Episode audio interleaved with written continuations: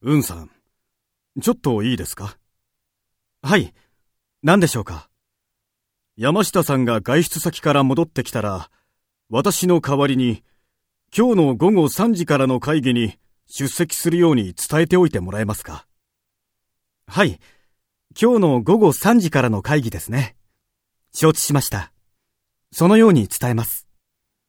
えっと、場所は大会議室で。あとこれ、会議の資料なんだけど、渡しといてください。承知しました。じゃあ、お願いしますね。